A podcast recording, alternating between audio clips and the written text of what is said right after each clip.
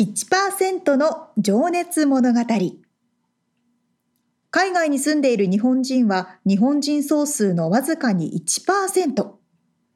この番組では海外進出や起業を果たしたビジネスオーナーや経営者また各業界のプロフェッショナルな方々へ対談形式でインタビューをしていきます日本の未来を背負うグローバルなプロフェッショナルたちの仕事哲学とそこに燃える情熱に迫ります You ready?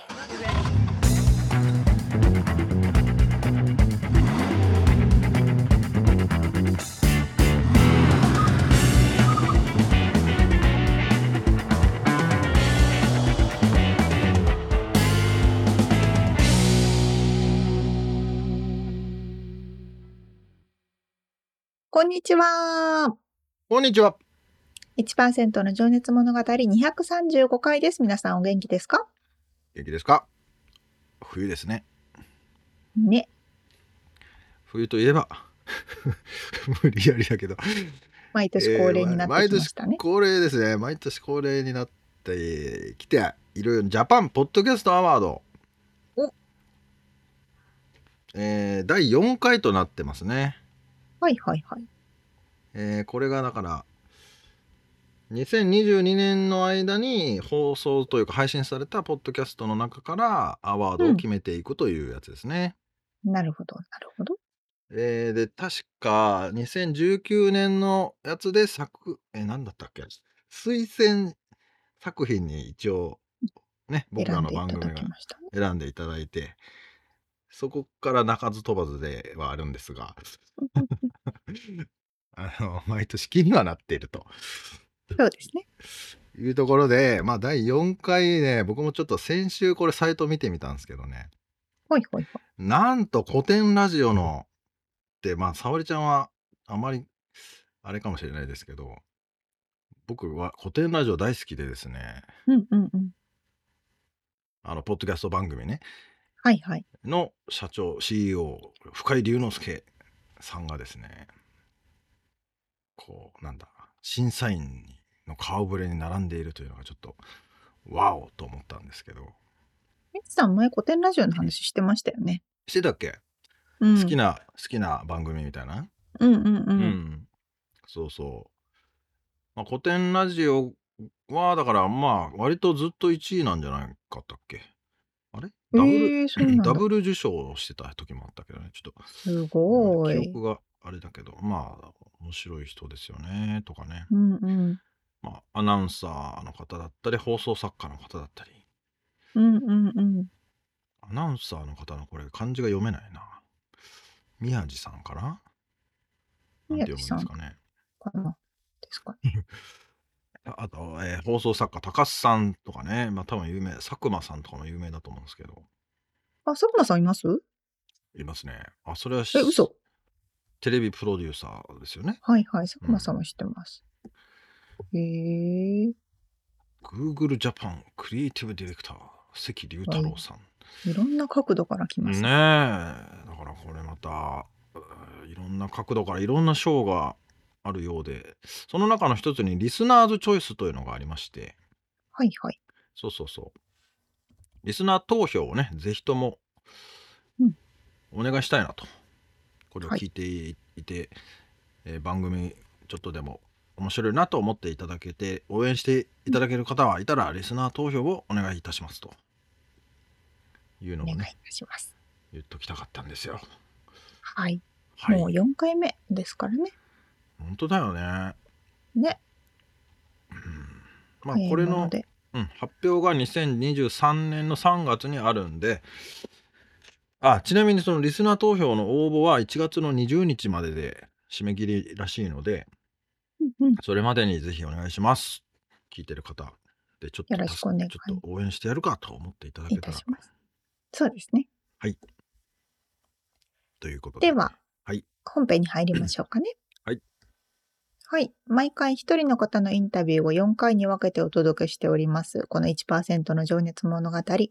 今回はですね、高野山米国別院ロサンゼルスで第7代主幹を務められています宮田大仙さんのインタビューの3回目でございます。はい先週までがね大仙さんがアメリカに船で降り立って初めてコカ・コーラ飲んで、えーそして最後はあの死んだら土に帰るというね深いお話もね いただいてたんですが はい。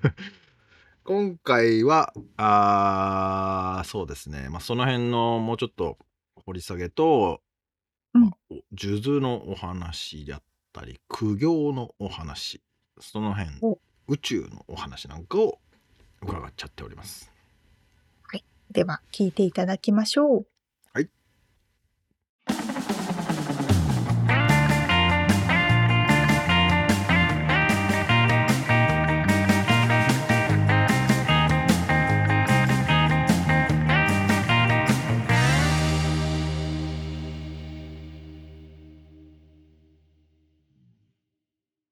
相互関係ですねそう関係です。うんお互いの。だから私はやっぱり、えー大衆と共にあると、まあ、神と共にあるということが、私の、まあ、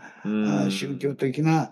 あなんていうか、ミッショナリーの、まあ、ポイントですな。はい。先ほどねお話であのーいろんなサクラメントとか行かれたけど、はい。ロサンゼルスが肌に合うというようなお話があったんですだけどでしょうね。それっていうのはでもこのやっぱり大仙さんがその皆さんに対しての思ってることがこう返ってきてるっていうか、まあ、それこそ相互関係っていうような、あまあ、かもわからんしょうことなんですかねはいはい。うん、でそれがこそれ心地よいとい気持ちう的にもやっぱりここが一番です。あそうですねそれは私も大賛成です。それはもうね、サクラメントでね、えー、12年半行ったんですけど、寒いし、あ暑いし、もう、そこに持って行って、えーちょっと、これはこういうとこいかにも注意してなダメだと言ったら、 は恨みを持ってえー来たりするのがおったりしましてい、ね。だから変な風に返ってきちゃったんですよね。そういう連中もおったですよ。そうだからここではね、そういうことはないです。そうですか。はいやっぱそれ気候もあるんですかね。やっぱそういう。そういうことでしょこうジメジメしないというか一つの、あーうんうんということでしょうが、まあ、そのシャトルなどは非常に良かったんですけれども、うんなお寒いところですけれども、割合大切にしてくれましたけどね。うんはい。そうそれですね。からサクラメントでおって、サクラメンあのサンフランシスコに行ったり、サンノゼに行ったり、はい。それからシャトルに行ったり、バンクーバーに行ったりしたんですわ。はい。まあ、いわゆるそのサクラメントという、まあ、うんそういうことから、まあ、うーん、ロスにする場合も多かったこともあったんでしょうな。はい。はああ、なるほどね。い、で人にもよりけりですよ、やっぱりうね。んよく、うーんまあ、開業師の仕事というものを理解してくれる人と、あー自分たちの身内だけを大切にすして、えーすするタイプの人間というような人もおったり、まあ、いろいろありましたよ。うんいやなるほど。そうなんですね。今、あのー皆さんにね、ちょっと見えないと思うんですけど、大仙さんお話をいただいている間、こう、じゅお数珠をですね、はいえー一つ一つ数を数えながら、あの食べるわけじゃないんですけれども、まあ、一つは、まあ、 持っていただいている。あ数えてるわけではないんですかね。ーが出てるわけじゃないんですよ。うですか。心配せんとああいう、その一つの、それじゃと思ったけど。いや、いや、でも、あの、いや、私もね、祖母がよく、数珠を持って、こう、数えていくんだよって教えてくれたのは覚えてるんですまあ、よ。左左手を、まあ、本当は左手に取って、はい。もう右手は、ただ、その、真言を、南無大戦上言語、南無大戦上言語、南無大戦上で数えるわけです。真言のナンバーを数えるための一つの道道具なんです、これは。お経そをれと、もう一つは、はあ一つはあお釈迦さんの仏教のいわゆる108の煩悩をい。はい。お消滅するという一つのはい。シンボルとして術があるということですよな。 108個の108です。108数珠が連なってるということですよね。はい、54、54。はいうん。なるほど、なるほど。うん、今、あの、この赤、赤というか、これは何色なんだろこう。れはまあうお祝いの時にうん。なりえーで普通お葬式の時などは黒いはい。やっちゃった。今、えーその、ジュズもやっぱりケースバイケースです。あ、そうなんですね。はえー今、透明のはい、まあジュ、ズと水晶です、これ。朱色の、あ、水晶ですね。はいえークリスタルです。石はいで、今、お術をね、持ってらっしゃこれる。は結婚した時にくれた地図だろうと思います。うまたん。私の知ってる偉いお坊さんで高野山のうん中川善教というお坊さんがくれたんですけど、後でお写真撮らせてもらえると嬉しいなと思っておりますが。そうですね そうですか。なるほど。じゃあ、ちょっと話を変えさせてもらって、はい、今ね91歳ということでなられてあのちょっとこの質問何なのか変なの質問かもしれないんですけど大仙さんを作られたはい、ルーツってご自身で何だと思われますかやっぱり自分が今日までやった本当のルーツはやっぱり私が22歳の時に愚問寺の方といううー修行苦行ですなこれを高野山あの真言宗では愚問寺というのは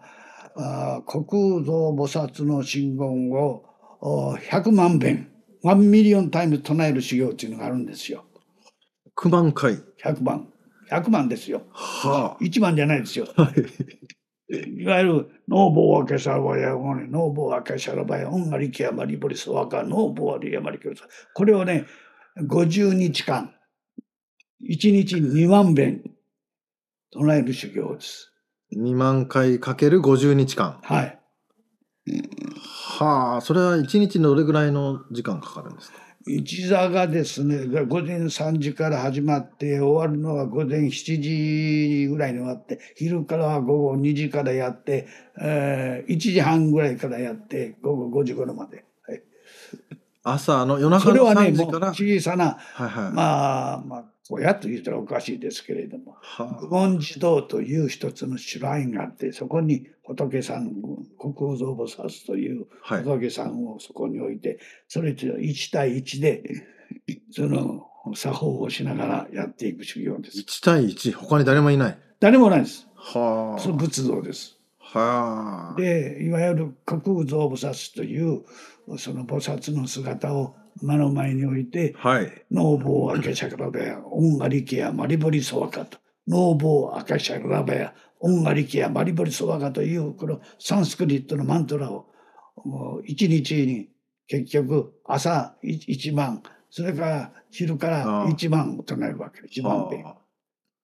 それって数えられるもんなんですかこれをこれ。れで数える。数珠を使って。地図を使って、で、まずこれ一回やると108遍でしょ。はいそうする横に、あの、まあ、なんていうか、スティックがね、スティックをやって、こはういやったら、あ、これ、あじゃあ、一周したら108で1で棒刺して、そうそうそう。また一周したそういうらことです2個棒刺して。ね、はい。はあ、それ1万本一 番の。一番の一番で。だから、い一一回やったら、これ100遍であ一つそうかでしそょうかそうか。じゃあ100本刺せばいいんだ。そういうことです。ああ、はあ。その時は、何かを考えてらっしゃるんですかそれともももうそれこそそれこそ空なん考える時もあります。やっぱり煩悩ですからねう。。なるほど、なるほど。美味しいものが食べたい とか。まあもちろんその、あなんですよ。その愚問寺中は、はい。あ五穀を足すと。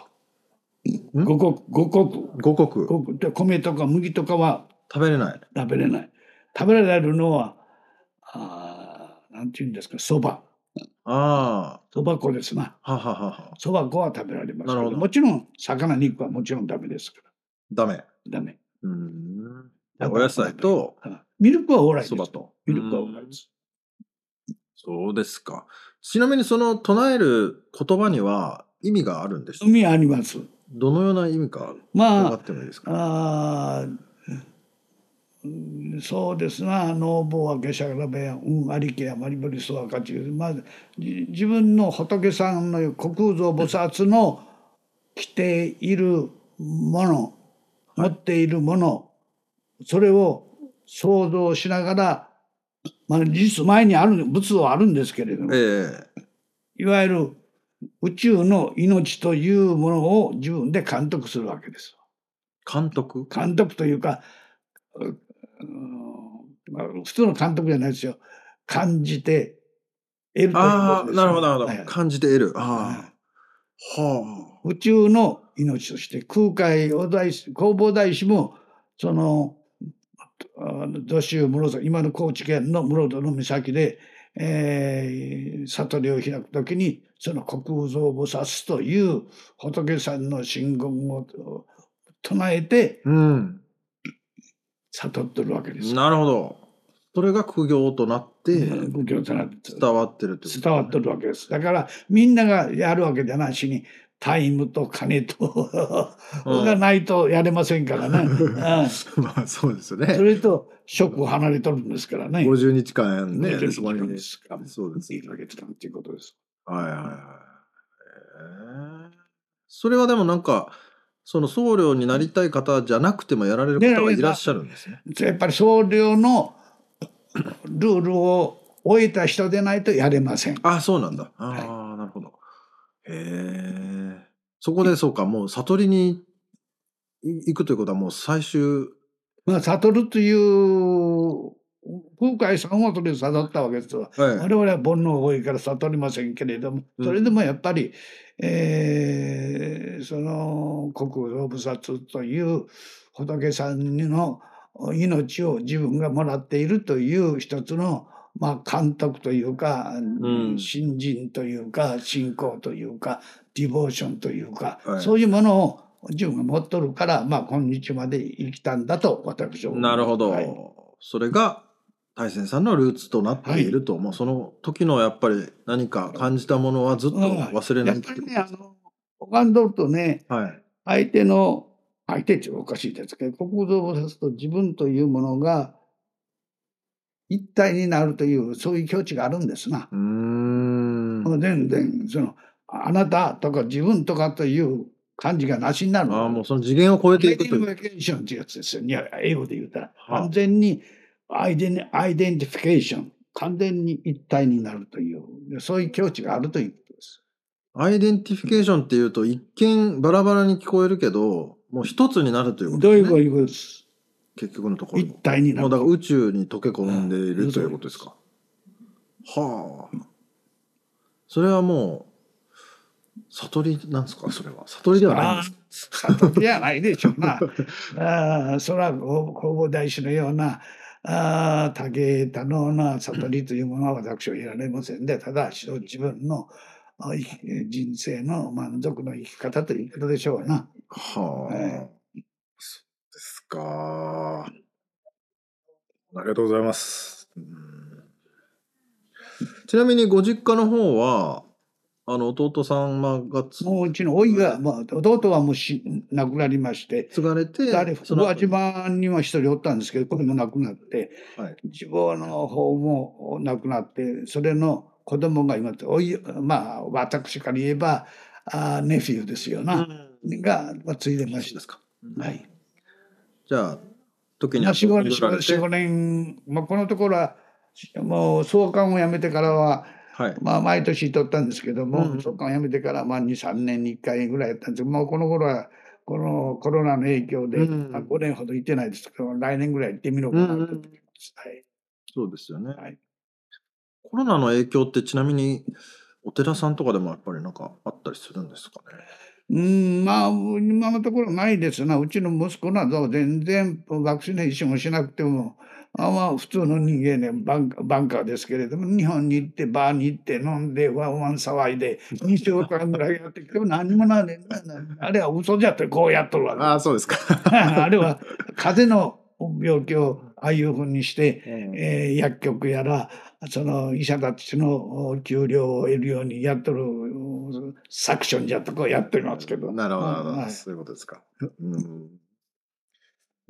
ありがとうございます。じゃあ、ちょっと質問を変えて、い変な、これまたね、変な質問かもしれないんですけど、あなたにとっての幸せとは何ですか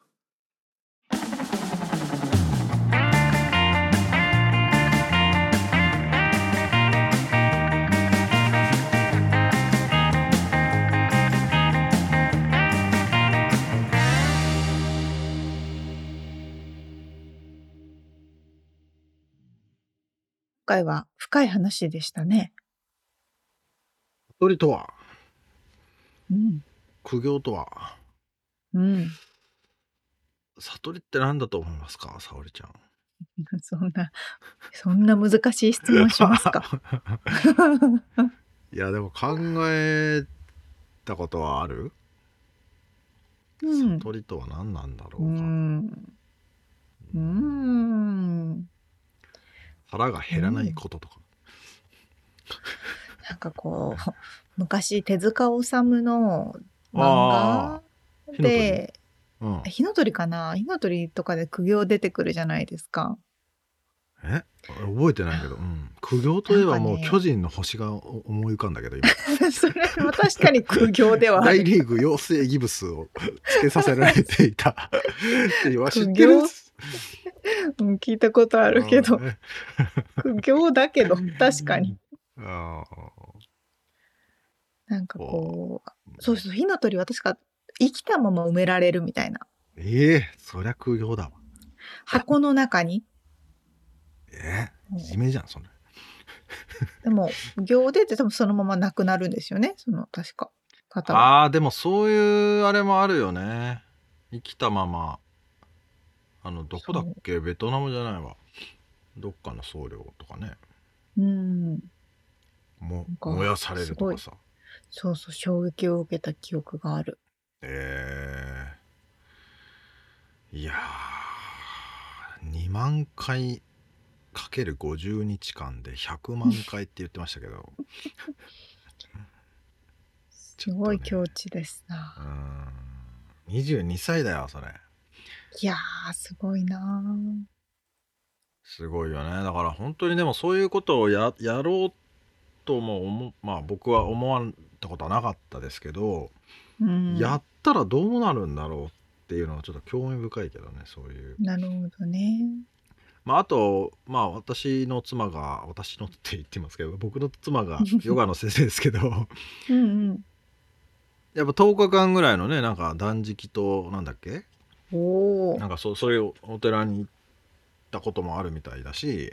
へえ。やっぱりそのマンダラを唱えるっていうのはやっぱりね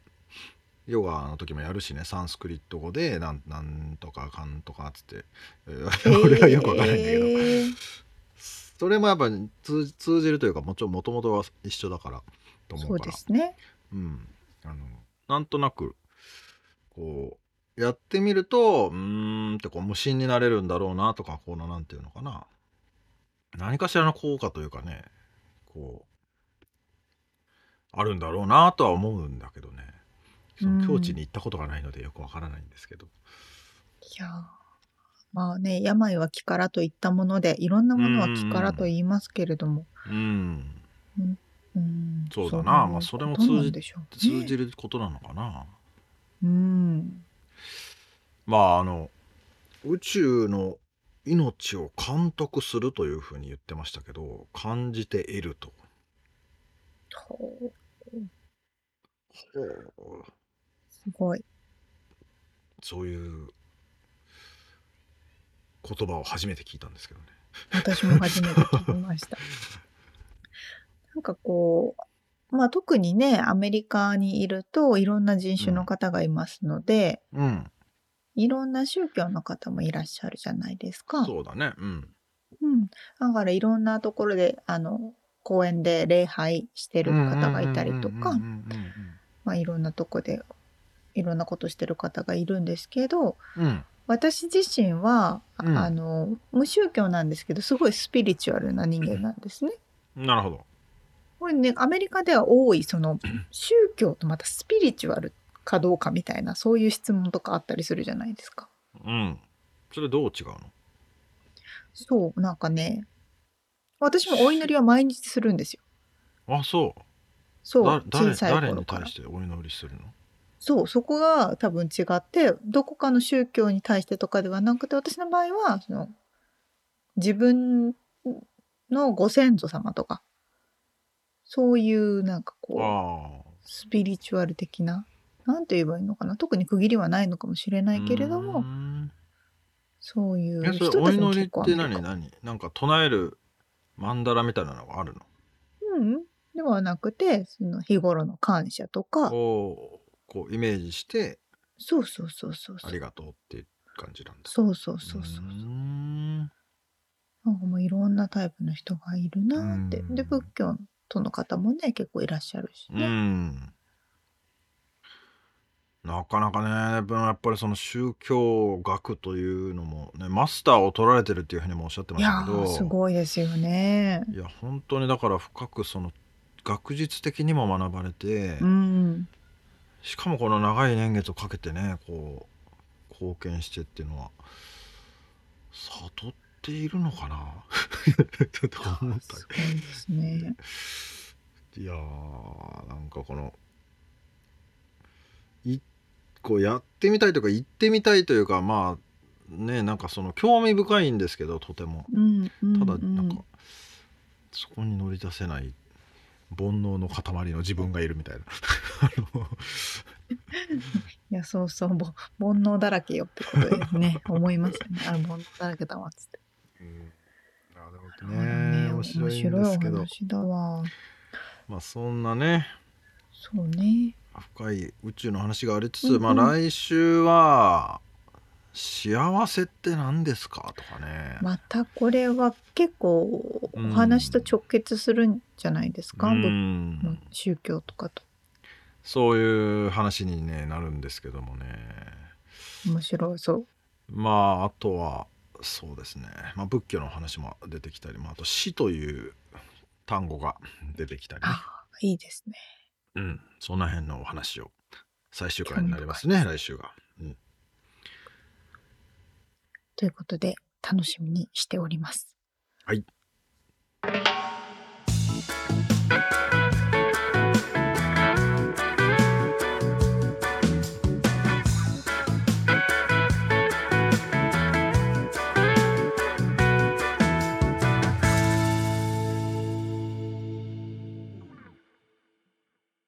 リアルアメリカ情報いいよこのコーナーでは最新のビジネス生活情報をアメリカ・ロサンゼルスよりお届けしてまいります。はい。先週は、まあ、ブラックフライデー、ホリデーシーズンということでお買い物のお話をしました。うん、今週もお買い物でお得するお話をしたいです。あるちゃんが大好きな大好き。みんなにもいいことみんがあなる大好よ。きみんな大好きお買い物はいと言っても、うんそれお買い物関係あるって、まあ思うか、思わないか。みつさん、楽天。日本の楽天。はい。アメリカでも活動してるの知ってますあのー、三三の瀬あたりにビルがあるのは知ってますよもうもうないのかあなあるんだ。うん、へえ。あの進出していたのは知ってますけど活躍は見たことがないですね 活躍しているおーリアルな姿を見たことはないです日本ではどういう活動をまあいろんなことさしてますけどね。ねえいや俺でもねぶっちゃけ楽天ほとんど使ったことがないですよそのうんあ。れ何年からあるんだろうね僕がアメリカ来たのはもう2000年前後なので確多か分に。それ以確降かだよねにうん。それ以降だと思いますね。ガーッと。うん需要が出てきただから球団とかも話ももう僕はああ、そうもうね。全然リアリティがないというそっかかそっかそっか。うんで最近携帯事業を始めてあんまりうまくいってないというぐらいの情報は知ってますああ、そうですそうです。うんまあ、楽天市場、市場、市場、市場っていうのかなをはじめ、そのね、オンラインストアのマーケマーケットプレイスを持っていたりとうか、んうんまあ、それこそね、楽天の東北、楽天イーグルスを持っていたりとか、うんはいはいで、楽天モバイル、私も前ちょっと話しましたけど、0円でゲットできたっていう。すげえねいい話お得な話聞いたわと思ったんだけどって言ったらちょっとシステムが変わって、うんうんうおん金払わなきゃいけなくなって、こらっていそううそうそうことなんですけほ どらってなったんだ。あ、沙織ちゃんが、あ、そういうことね。あ実私際もなって実際にそうなっちゃってんだよね。あそうなっちゃってるメンバーなんですけどねなる。ほど、なるほど。うんまあまあまあそんな風にね日本ではもう知らない人はいないという楽天ですけれどもアメリカでも実は活動をしておりまして、あれでも、eBay だっけ違うか。それがねもう全くえこれ楽天なのっていうようなことではいはい。実はキャッシュバックサービスをやってるんですよ。シバックサービス。なんて言われてもえって思いますよね。うんどういうことそう、そうなんですよ。私も友達から教えてもらって、うん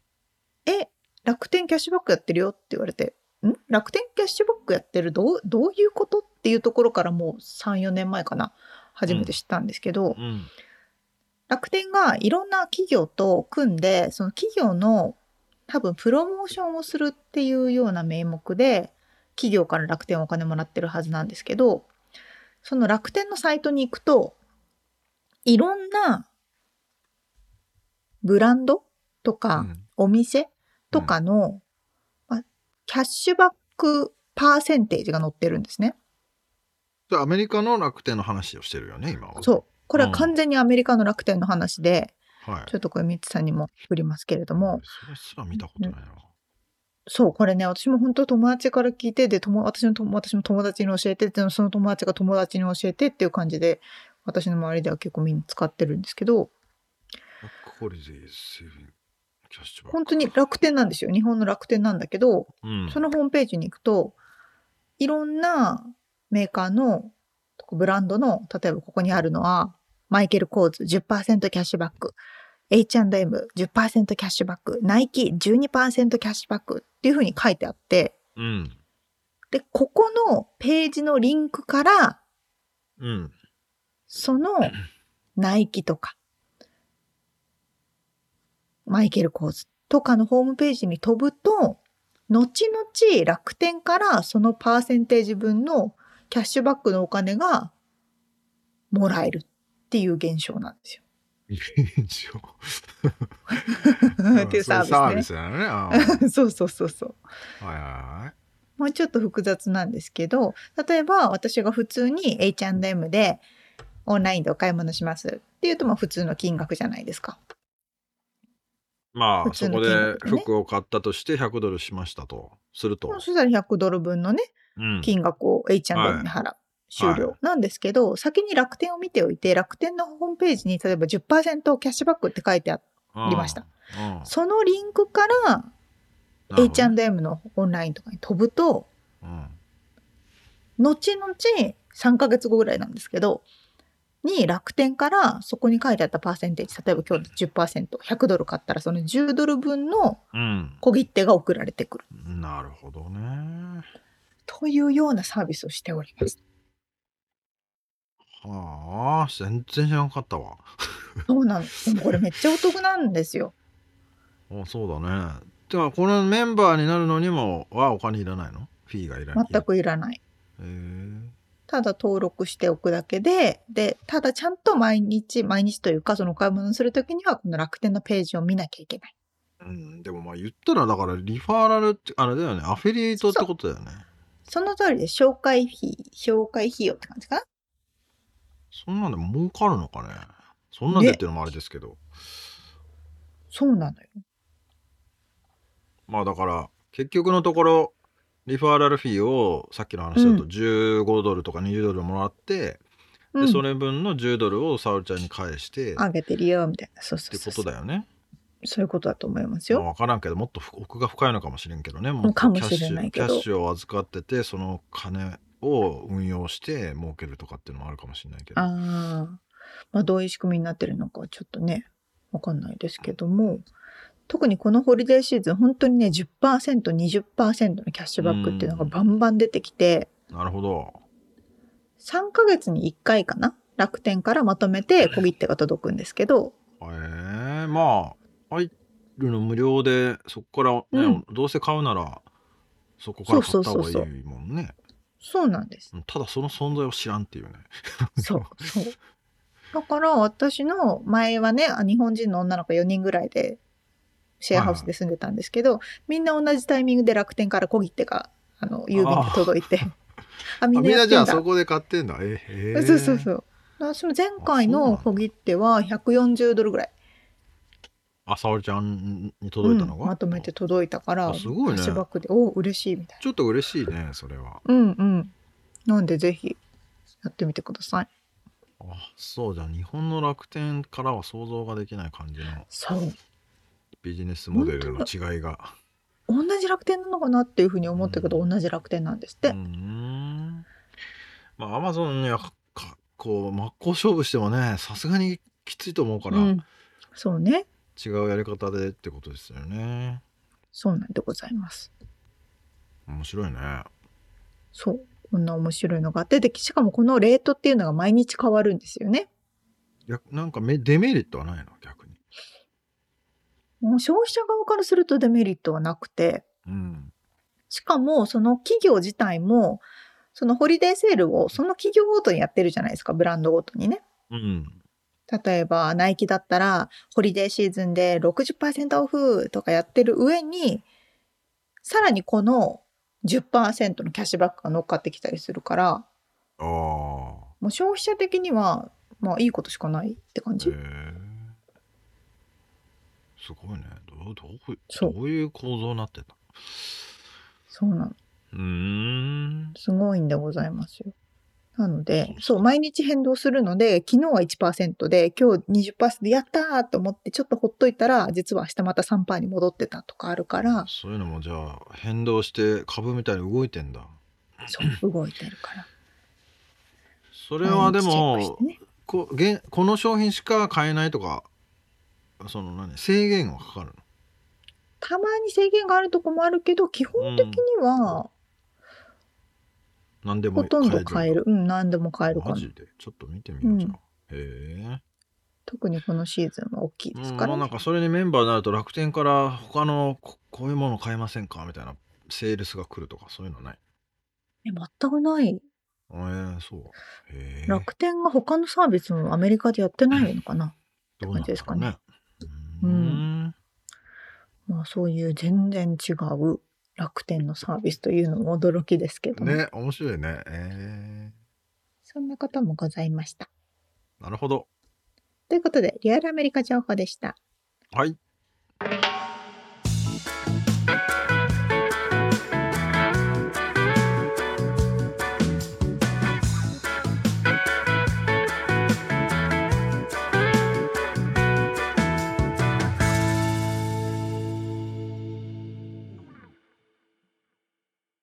締めのコーナーです質問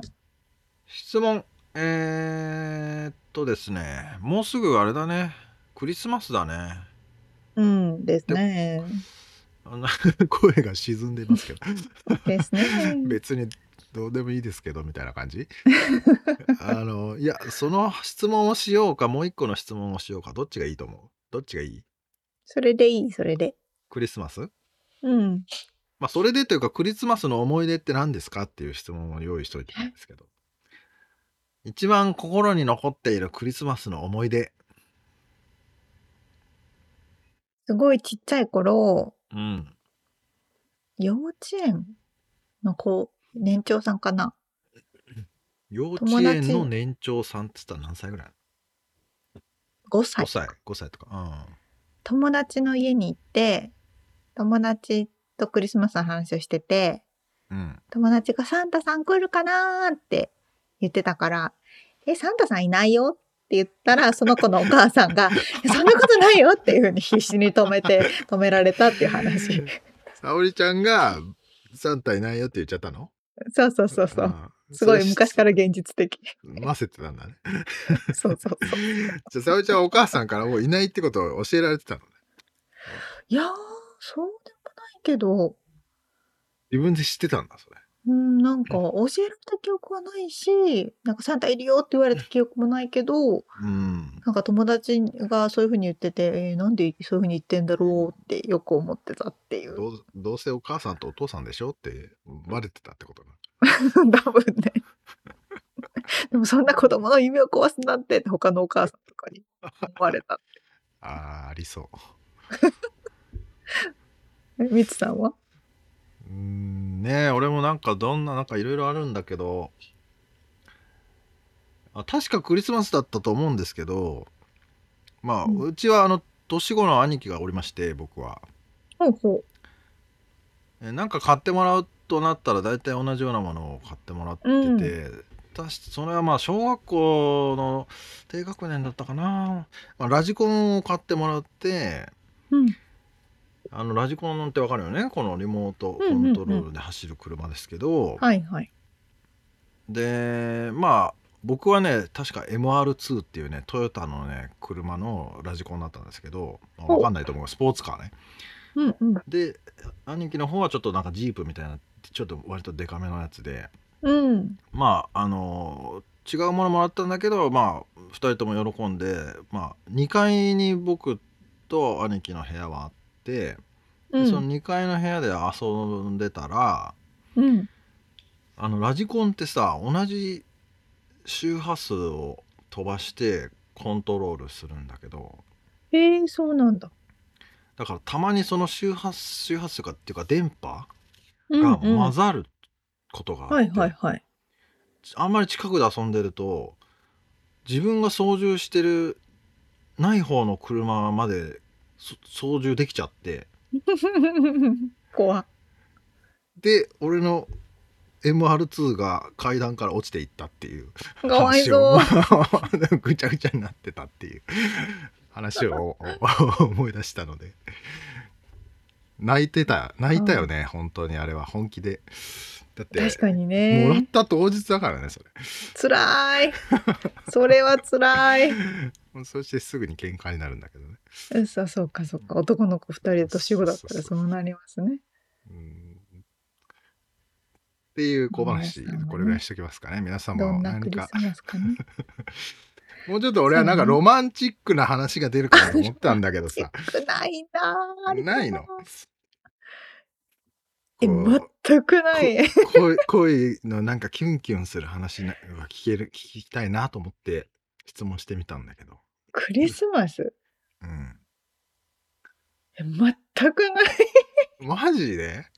ありえますそのねなだってさ日本いやあのアメリカのクリスマスはさこう家族で過ごすっていう感じだけどさ、なんか日本ってなぜかさ